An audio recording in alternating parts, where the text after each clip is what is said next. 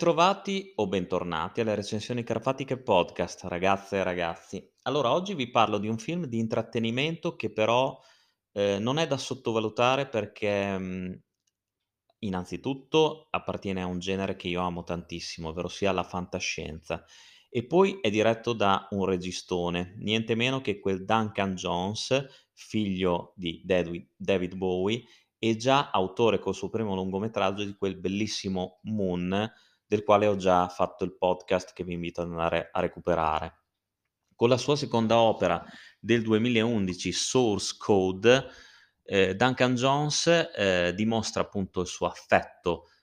in questo caso verso, ehm, sempre la fantascienza, ma, ehm, parliamo di più di fantascienza action, però elevando il genere a un livello qualitativo decisamente più alto. Nonostante il film sia di intrattenimento e di azione ce ne sia tantissimo. La trama è quella che vede protagonista due due giovani tra i passeggeri di un treno, 2 giovani che sembrano anzi si piacciono, è evidente. Ehm, uno è un insegnante, anzi sono sono 2 insegnanti, ehm, che si stanno conoscendo e si piacciono appunto. Ad un certo punto, ehm, però, ehm, il il ragazzo, interpretato magistralmente da Jake Gyllenhaal, che non finirò mai di dirlo, è un attore che non mi stanca mai di vedere sul grande schermo perché è in grado secondo me di affrontare qualsiasi ruolo, a un certo punto appunto il suo personaggio, ehm, sembra non essere, ehm, chi dice di essere. Lui non ha memoria di come sia finito sul treno improvvisamente, non sa chi sia la ragazza che ha di fronte e rifugiatosi nel bagno trova una bomba. Ad un certo punto il treno esplode e Jake Gyllenhaal si ritrova,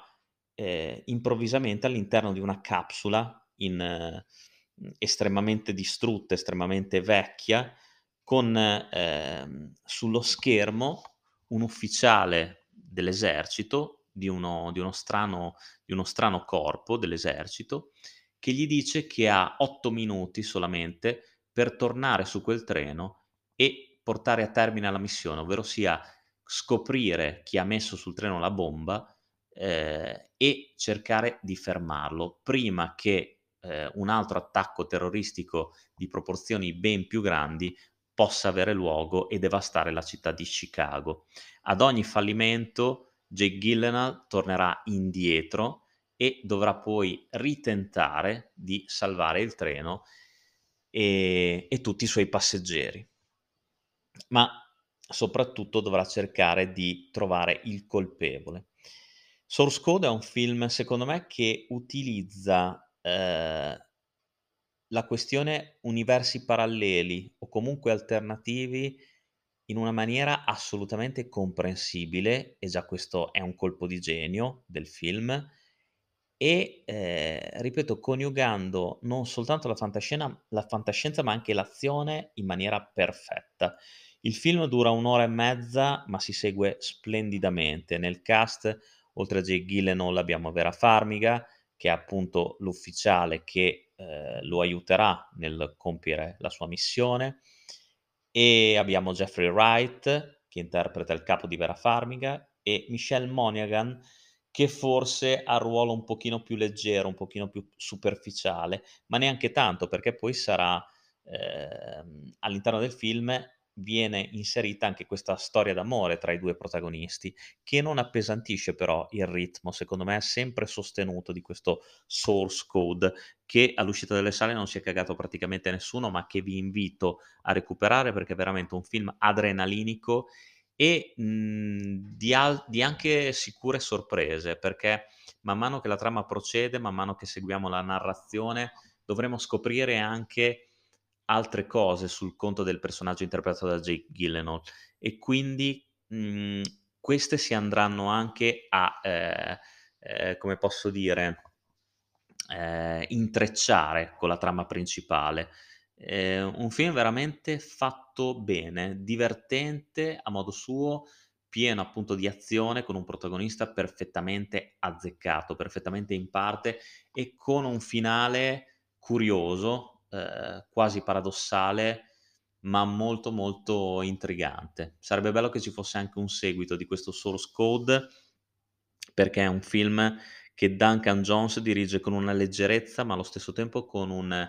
impegno e con una minuzia veramente degni di un grande regista. E parliamo comunque di un, ehm,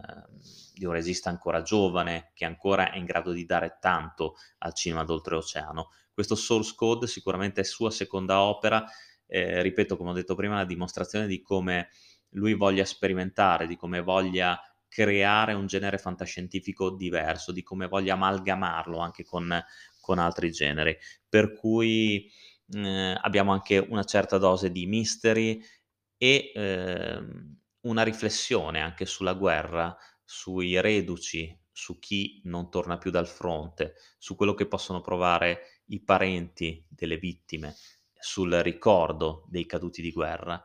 Ehm, ed è un film che comunque ci parla anche di seconde opportunità, di scelte diverse da prendere, di priorità, di cosa sia veramente importante, se trovare la bomba in questo caso o salvare la vita ai passeggeri del treno e in particolar modo alla persona che, ehm, riteniamo di amare, con la quale vorremmo costruire un futuro. Bello, davvero un bel film, davvero un film molto più, ehm, profondo di quanto potrebbe apparire all'inizio, nonostante si tratti anche di un ottimo prodotto di intrattenimento, con una colonna sonora decisamente adatta e ben inserita e una fotografia, ehm, coadiuvata anche da un montaggio veramente realizza ben realizzato e mai confuso, ma molto, molto adrenalinico e veloce, che rendono la visione estremamente piacevole. Quindi ve lo consiglio se non l'avete mai visto e se l'avete visto riguardatelo perché è una visione di un cinema action che, ehm, i mestieranti gli shooter del cazzo del giorno d'oggi dovrebbero apprendere, questo poco ma sicuro. Un abbraccio, noi ci vediamo al prossimo podcast e lunga vita al cinema come sempre.